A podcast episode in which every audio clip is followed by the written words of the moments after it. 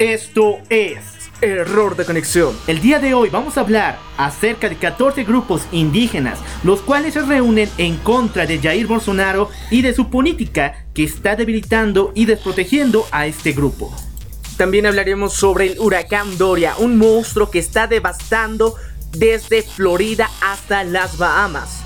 Vamos a hablar acerca del el Partido Demócrata Cristiano, el cual está mostrando que su candidato a la presidencia de parte del país de Bolivia, Chi Yong-jung, ha dado declaraciones completamente polémicas en contra de la comunidad LGTB y contra el término Pachamama. Y como tema central estaremos hablando de los aportes al Seguro Social Obligatorio, las AFPs en Bolivia. ¿Son realmente necesarias dar este aporte con cada sueldo que se te paga? Esto y más el día de hoy en este episodio de Error de Conexión el ser humano en la actualidad está conectado a todos los medios existentes. Pero la desinformación es nuestro pan de cada día. Pero existen momentos en los cuales esa conexión es cortada, donde la verdad se hace clara. A estos momentos se los denomina error de conexión. Bienvenidos a la verdad sin filtro.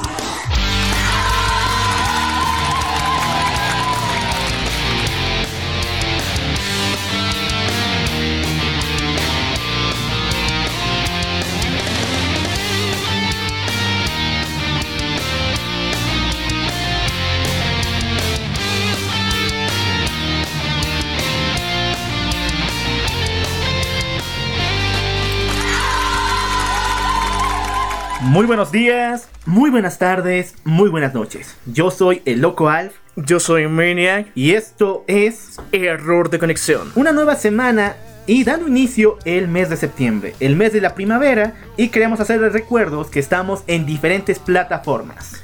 Claro que sí, nos pueden escuchar a través de Spotify, Apple Podcasts, Radio Public, Google Podcasts, iBox, TuneIn, Castbox. Y lo más importante es que en cada una de estas plataformas tienen la opción de seguir este programa y dejarnos sus comentarios también en nuestras redes sociales. Estamos presentes en Facebook, Instagram y Twitter. Así que tienen todas las ventanas, todas estas redes sociales abiertas para que nos dejen su opinión y comentarios sobre cada uno de los temas que tratamos. Y algo muy importante, les invitamos a que se suscriban a nuestro canal de YouTube adicionalmente donde igual estamos subiendo cada uno de estos episodios. Bueno, el día primero de septiembre se llevó a cabo un evento muy especial en la comunidad de la ciudad de La Paz. Hablamos acerca de el Día del Peatón el cual nació como una forma alternativa al uso de el transporte corriente para el traslado de las personas y prácticamente abriendo las calles para crear espacios culturales y también de deporte. Ese día eh, lo celebramos ya durante más de 5 años en diferentes departamentos y ha ayudado al desarrollo incluso familiar de las personas. Es una buena medida que se está tomando y que permite también que muchas personas desempolven sus bicicletas y salgan a las calles a divertirse. Pero también ha sido escenario de duras noticias. Por ejemplo, una chica falleció em, cuando intentó subir una cuesta por medio de un casi acantilado y también varios accidentes que han sucedido. Pero fuera de ello, una alternativa completamente novedosa que hemos seguido con la esperanza de crear un sentimiento en el cual las personas puedan tener una integración familiar y que al mismo tiempo podamos aportar a, en algo respecto al cuidado de la madre tierra. Y el cambio climático es algo que realmente nos está preocupando. Y como somos parte de este hermoso país de Bolivia, nos estamos viendo vilmente afectados por la quema del Amazonas. Nosotros ya dedicamos un episodio especial dedicando y explicando los orígenes de este incendio, sobre todo del lado boliviano. Así que el día de hoy vamos a retomar un poco este tema, pero ya desde el punto de vista de los nativos de Brasil.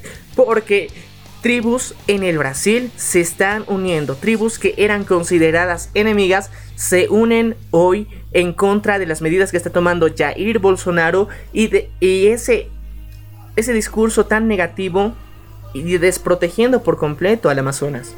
Exactamente, el día 6 de septiembre se llevó a cabo un congreso en el cual 14 grupos étnicos, 14 tribus originarias del Amazonas y más específico en la reserva ribereña de la cuenca del Xangu acaban de reunirse con el motivo de expresar su preocupación al presidente Jair Bolsonaro. Y no solamente por lo que fue el incendio del Amazonas, que por cierto se perdió casi 68 mil hectáreas de bosque de parte de Brasil. Esto es bastante preocupante porque del lado boliviano ya se han perdido más de un millón de hectáreas y este número está creciendo y lo más preocupante es que se prevé que durante la siguiente semana recién se logren mitigar todos los incendios y esto ya estaría durando aproximadamente un mes. Un incendio forestal de un mes de duración donde a la tercera semana recién prestó ayuda al gobierno, tanto por la parte boliviana como la parte brasileña. Estamos viendo que hay una negligencia completa por parte de las máximas autoridades. Exactamente, pero lo más cuestionable y lo más motivador, reflexivo, es pensar que no solamente por estos acontecimientos se está llevando a cabo ese Congreso, sino por las políticas mineras y también expansionistas del presidente Jair Bolsonaro. Recordemos que él está a punto de elevar una ley que permitiría la apertura de campos mineros en diferentes zonas del Amazonas. Y han habido muchos casos de contaminación en los lagos y en los bosques de parte de estos pueblos indígenas.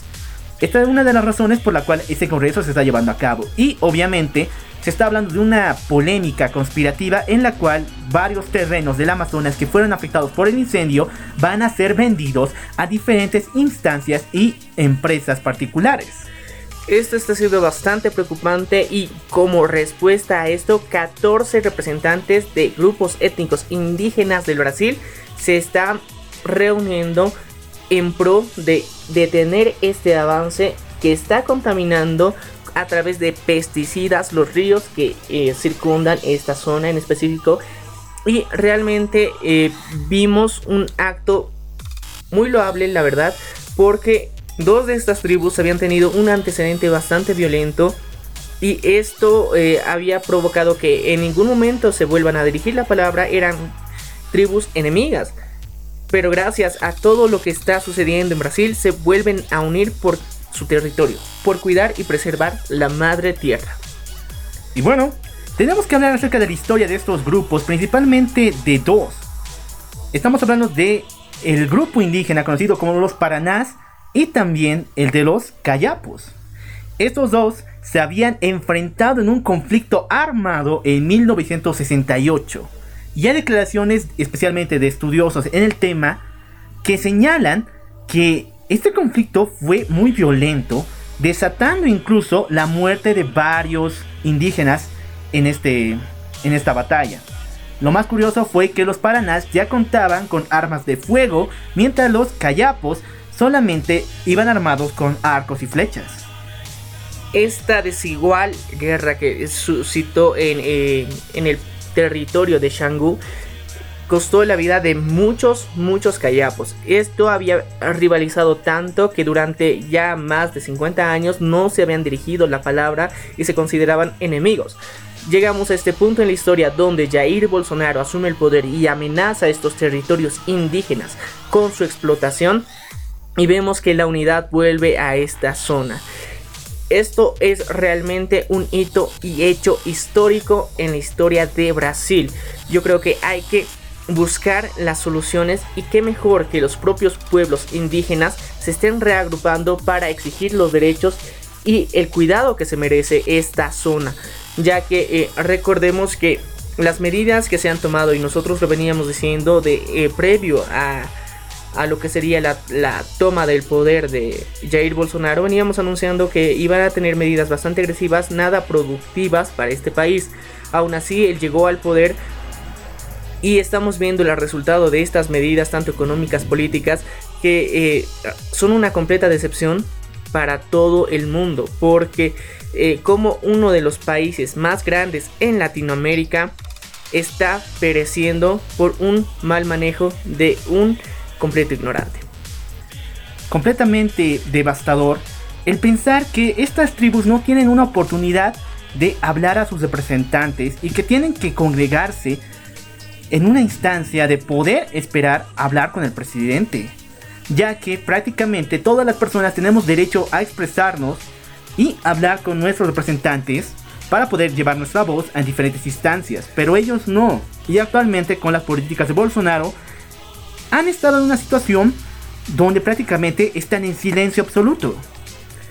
Y lo que hemos visto que se están manifestando sobre todo son el, el, grupo indígena Cayapo, ya que el territorio que ha sido más afectado gracias a la explotación minera ha sido su territorio, donde los ríos Fresco y Branco están completamente contaminados por mercurio. Y al mismo tiempo, eh, con la explotación constante que se está haciendo, todo el territorio ha sido deforestado y los ríos que circulaban por este área están guiándose y desviándose completamente y llevando dentro de, sus aguas una gran cantidad de mercurio. Esto es bastante contaminante y perjudicial para, la para los mismos árboles que están eh, circundando su alrededor. Ellos se sienten bastante afectados y motivo del cual es muy importante esta reunión que han llegado a tener. Palabras completamente duras a todo este contexto que se está viviendo. Y esperemos que en las próximas horas haya una voluntad del gobierno de Jair Bolsonaro al poder dedicar y hablar con estas personas que están sufriendo no solamente la pérdida de su territorio como nación indígena, sino también la pérdida de su estilo de vida. Y estos delitos ambientales que se están cometiendo en el territorio del Brasil no son únicos ni excluyentes de este país. Ya habíamos hablado con anterioridad de lo que está sucediendo también con la minería en Colombia, también en Bolivia. Esto realmente tendría que tener llegar a instancias internacionales. Cualquier delito que se haga contra el medio ambiente, contra la naturaleza, no solamente afecta a un país. Tendrían que tomarse medidas internacionales para sancionar a estas personas y que las medidas sean realmente duras y no haya corrupción de por medio. Y esto o favoritismos como se ve en muchos países. Tenemos que pensar y estar 100% seguros de cómo se tiene que manejar la ley, porque lastimosamente sin medidas más duras que sancionen a las personas que están cometiendo estos delitos, están dañando nuestro ecosistema, no van a parar. Tenemos que cambiar este chip y esta visión que se está realizando y vemos cómo en el Brasil ya se han unido las fuerzas de los pueblos indígenas para protestar y hacer notar su voz. Y queremos que esto a nivel internacional se note, porque no solamente las tribus indígenas en el Brasil se están viendo afectadas, sino también, como lo veníamos eh, mostrando dentro de nuestra página de Facebook, hay pueblos en lo que sería el Ecuador también que se están viendo amenazados por el propio gobierno con quitar su territorio con el fin de explotar más estas áreas porque son conocidas como áreas vírgenes. Esto permite que la tierra esté completamente fresca para cualquier tipo de plantación que se pueda hacer. Y también estamos viendo y sufriendo las consecuencias que en Bolivia incluso ya se estaban planeando que las áreas que han sido quemadas durante las últimas semanas había loteadores los cuales estaban pensando vender estas áreas afectadas y como nosotros lo planteábamos es necesaria un plan de acción de reforestación de estas zonas en lo cual hasta ahora el gobierno nacional no ha dado una voz eh, contundente. Se ha hablado se lo ha mencionado pero simplemente de forma superficial. Instancias internacionales tendrían que hacer algo para que esto suceda porque no podemos dejar que se consuma el Amazonas y no dar una respuesta oportuna porque esto nos va a afectar a todos.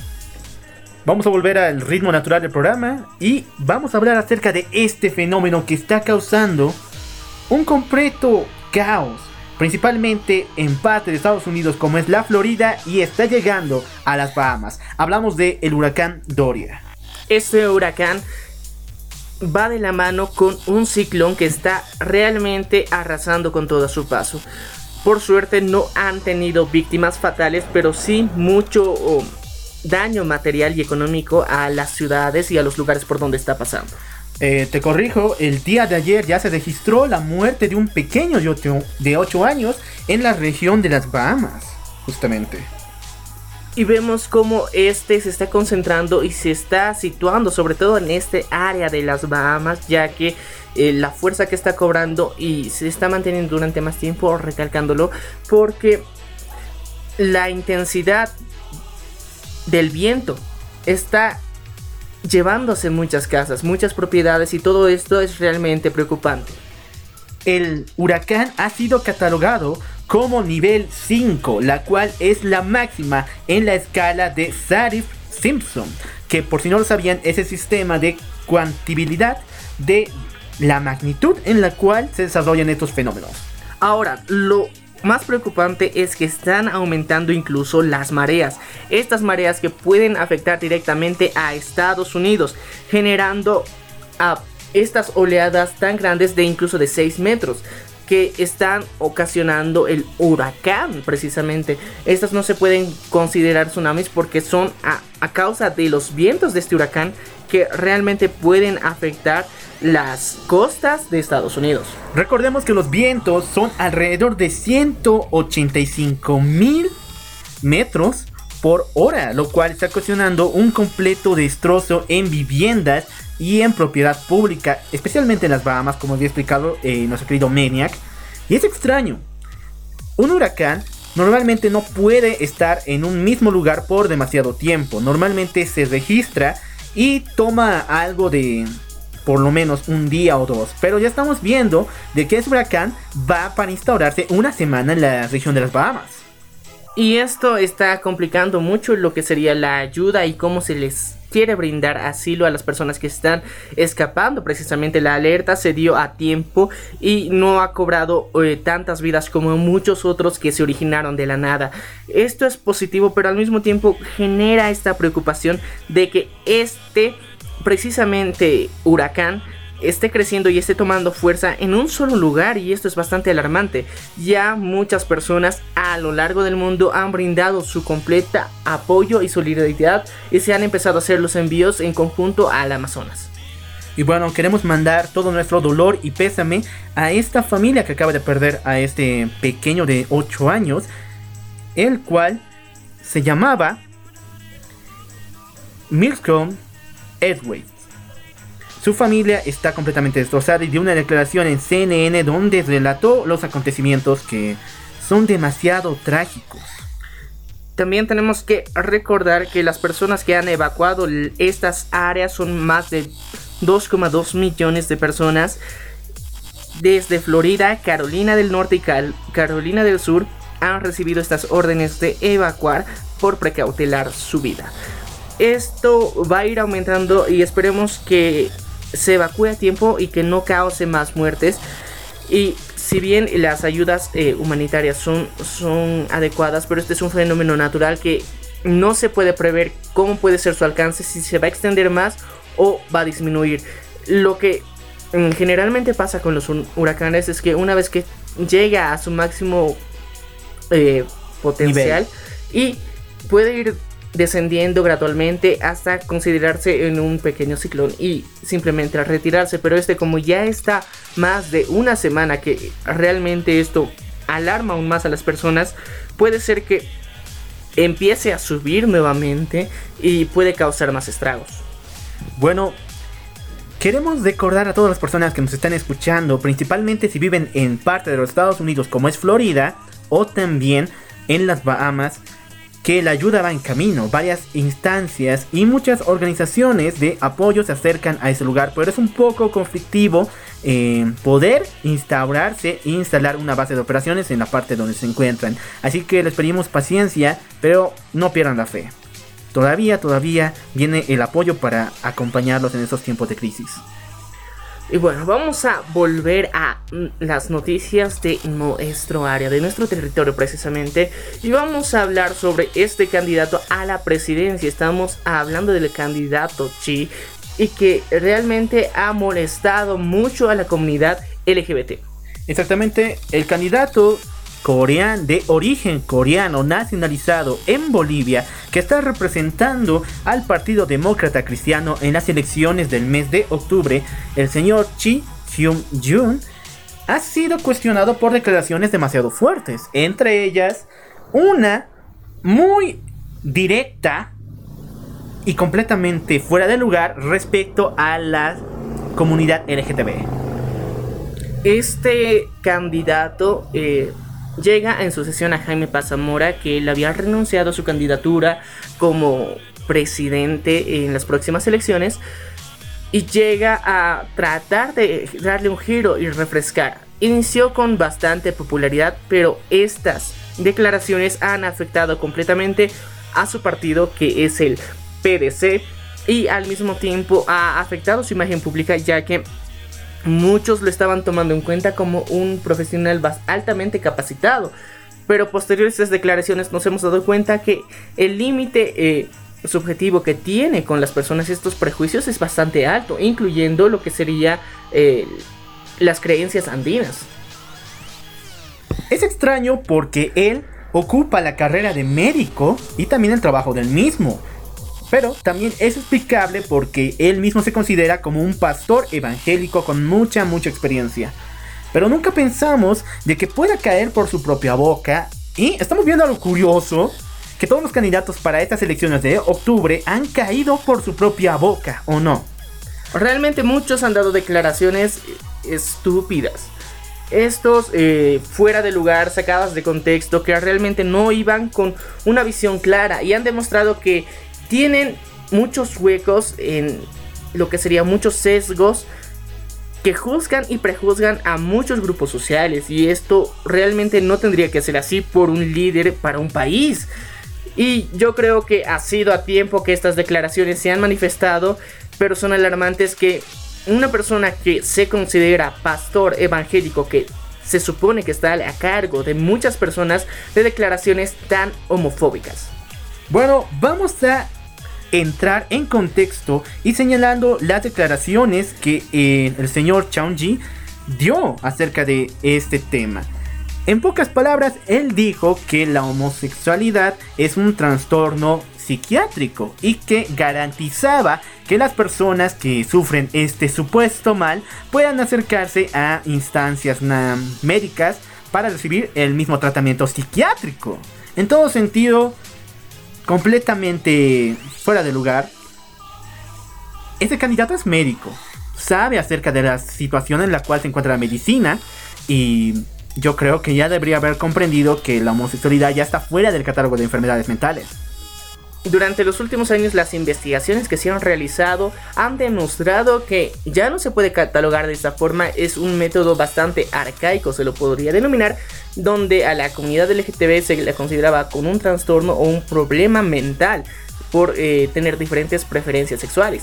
Esto eh, ha ayudado mucho a que internacionalmente los matrimonios LGBT ya sean normalizados. Pero lastimosamente en Bolivia vemos que hay un rechazo y una homofobia muy grande y considerado que estas personas están dando estas declaraciones es preocupante y alarmante, tomando en cuenta, nuevamente lo repito, que viene de una iglesia evangélica. Sí, eh, en muchos países ya se los eh, se permitía en la iglesia católica, por ejemplo, que se casen parejas del mismo sexo no había ningún problema. Pero actualmente en Bolivia vemos que esto no es así y que uno de los eh, líderes representantes del eh, evangelio tiene un gran odio. Esto puede cuestionar su misma religión. Ahora vemos que gracias a estas declaraciones, lo que la que era candidata a la vicepresidencia por parte del Partido Demócrata Cristiano, Paula Barriga, renuncia porque no está de acuerdo con estas declaraciones ha mostrado que está en contra de esta ofensa que dio de forma directa y explícita a la comunidad LGBT.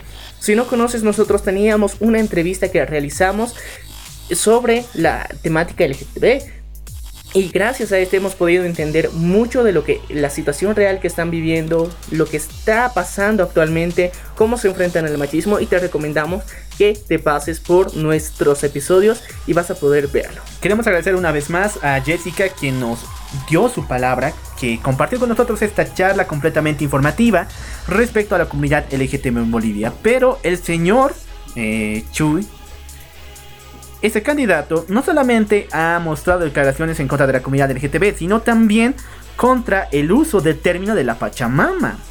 ¿Por qué? Cuando se le preguntó cuál era su relación y su plan para eh, conllevar lo que refiere al cuidado de la tierra, de la naturaleza, él señaló que sería un buen punto señalar que la Pachamama es un término completamente pagano.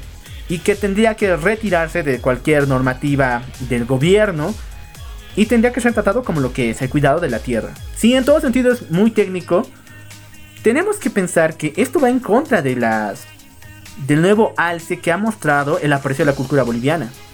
Y tomando en cuenta que el término Pachamama eh, ya no ha sido solamente acuñado en parte de lo que sería Sudamérica, sino a nivel internacional como un reconocimiento a la madre tierra y una forma de darle una figura y forma a lo que sería la tierra. Y gracias a esto ha habido un movimiento interesante de cartelismo internacional donde se hacían representaciones y figuras de la Pachamama o madre tierra como una forma de cuidado que se tenía que dar, la, preservación de la naturaleza y desde tiempos milenarios ya se le hacía en diferentes culturas una representación. Entonces llegamos a este punto en el que se quiere negar eh, un arraigo cultural que tenemos.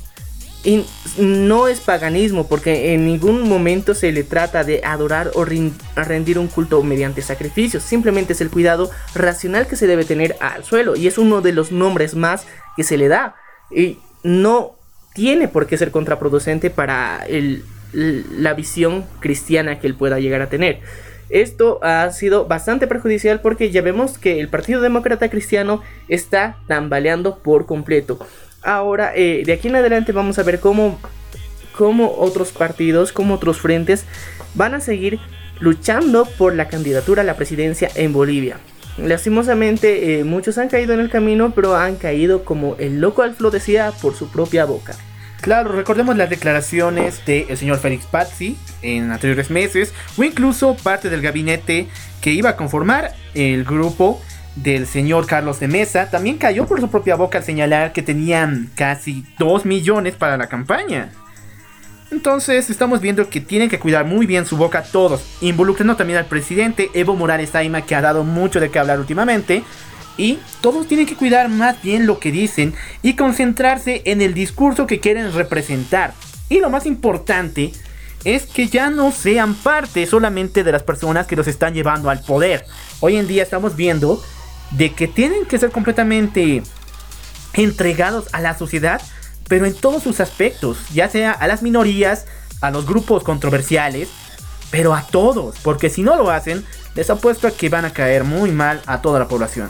Y bueno, dentro de la controversia que ha venido gestionando eh, Chi Hyun Chung, ha, habido que muchos de las bases del PDC no estaba de acuerdo con su candidatura, tomando en cuenta que él parecía no respetar a las bases ni a los dirigentes departamentales de esta de este partido, ya que eh, veíamos como de manera déspota él simplemente daba su opinión eh, sin ir a favor o en contra de los principios básicos de este partido. Entonces vemos que de alguna forma ni tenía el apoyo propio del partido al que representaba y aún así eh, se dio declaraciones tan fuertes y tan agresivas contra la comunidad LGBT, contra el denominativo Pachamama que realmente lo satanizó y yo creo que ver este tipo de actitudes tiene que sentar un antecedente porque no creo que sea la única ni última vez que llegue a participar en temas políticos.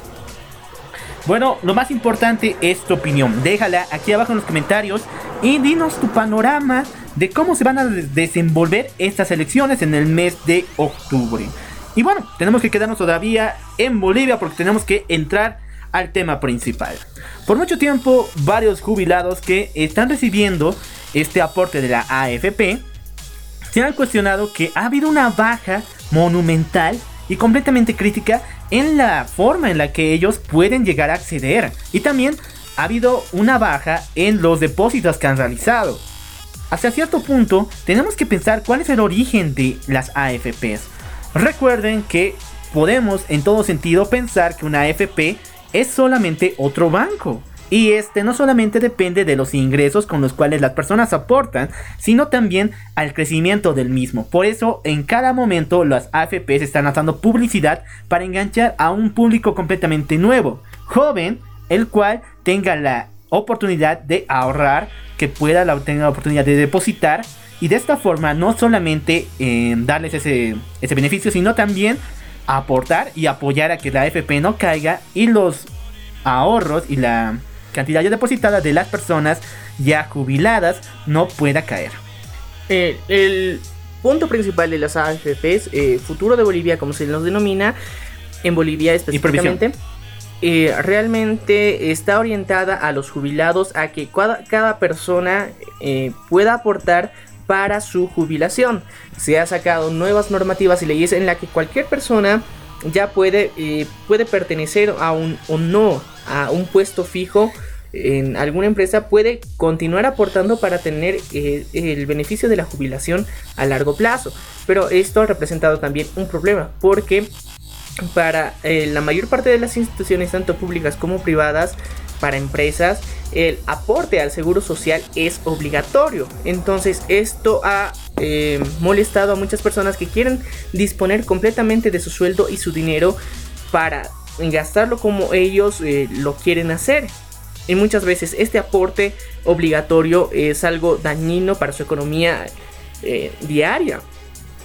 Entonces aquí se ha presentado un gran problema en, que muchos jubilados no pueden recibir el monto de, de, los aportes que les corresponde recibir y al mismo tiempo muchas personas jóvenes que actualmente están trabajando no quieren formar parte de las AFPs y buscan trabajos independientes en los que no se vean obligados a pagar este seguro social obligatorio. En varias instancias siempre se ha pensado de que las AFP se sostienen por los depósitos que varias personas ya habían ingresado. Pero como ya les había dicho, esto no se puede llevar de esta forma. Si bien las AFP son algo que una instancia, un organismo dedicado a sus clientes, a los cuales aportan, esta no solamente sustenta de ello. Y pensemos en la situación en otros países, ¿ok? En varios, las AFPs, estos grupos, son llevados a cabo por el gobierno y tienen una gran importancia en su instauración y lo más importante en su organización. Pero aquí en Bolivia, como todavía no existe esa relación entre las instancias Em, financieras con el gobierno, esto se ha llevado a cabo por medio de la empresa privada. Y una empresa privada no puede sobrevivir si no tiene más ingresos e incluso si no tendría sobre ingresos de los mismos. Esto ha preocupado a muchas personas porque si jóvenes, personas las cuales son un nuevo mercado, no aportan a la AFP, estamos poniendo en riesgo no solamente la vida de estas eh, organizaciones, sino también el dinero de las personas que ya habían depositado toda su vida. Pero al mismo tiempo yo entro en otro paradigma. Si nos damos cuenta, las AFPs y los seguros sociales obligatorios tendrían que tener un sistema económico sólido, suficientemente apto para que a mediano y corto y largo plazo puedan solventar la jubilación de las personas que están aportando. Porque si estamos viendo esta inestabilidad es a causa del mal manejo que tienen las mismas. Porque si no, si tuvieran un responsable manejo y un, una, un sistema realmente claro y directo donde se pueda ver y constatar que el trabajo que están realizando es óptimo, no habría ninguno de estos problemas. Porque muchas veces eh, a las propias AFPs, las auditorías que se les ha realizado han resultado bastante negativas y se han dado cuenta que hay un mal manejo o profesionales o no profesionales no preparados que estaban llevando a cargo estas instituciones, lo que ha perjudicado a muchos jubilados, los cuales venían durante muchos años aportando a esta institución. Ahora yo creo que hay que ver también que viendo este panorama muchos jóvenes actualmente deciden no aportar y es bastante coherente aunque sea perjudicial para estas personas ya adultas que realmente muchos no tienen ya la capacidad de eh, trabajar en el día a día. Pero más es la responsabilidad de estas organizaciones e instituciones por haber hecho un mal trabajo. Claro, pero tenemos que pensarlo. En varios países, como lo había comentado, el gobierno tiene que ver mucho en esta relación y prácticamente en el soporte de la AFP. Pero aquí en Bolivia no. Y lo peor es que en varias instancias el gobierno siempre ha perjudicado a las AFPs. Recordemos el año pasado, a comienzos en el mes de enero, cuando el presidente había solicitado que se quitara un 10% de las aportaciones de los jubilados para temas un poco más, en sus palabras, fuertes, como es la instauración de la, eh, la salud y también de la educación. Mucho de lo que del trabajo que realizan las AFPs eh, está ligada a eh, empresas pequeñas, medianas y grandes, donde la regulación y un impuesto que se les da, pero esto no ha fomentado que las personas quieran declarar su empresa de forma pública y de manera completamente legal. Hay muchas empresas que en Bolivia están trabajando en la ilegalidad ya que quieren evitarse el pago de estos impuestos. Recordemos que ya habíamos eh, venido hablando de que en Bolivia es uno de los infiernos fiscales más grandes que se tiene en el mundo. Estamos en, el entre los 10 primeros países donde es más complicado pagar impuestos y tenemos más altos impuestos. Esto nos representa que parte de lo que serían las AFPs sea considerada por todos los emprendedores y empresarios un enemigo que va a menguar la productividad económica. Ahora, esto al mismo tiempo tiene eh, un daño que realiza también a los jubilados. Entonces, eh, no se está tratando de forma correcta a, estas empresas, a esta, a esta institución que es la AFP. Lastimosamente no se les da el apoyo gubernamental necesario y también el mal manejo que ha tenido durante tantos años está perjudicando su propia imagen y aportes. Ahora, ¿qué solución podemos dar a este panorama?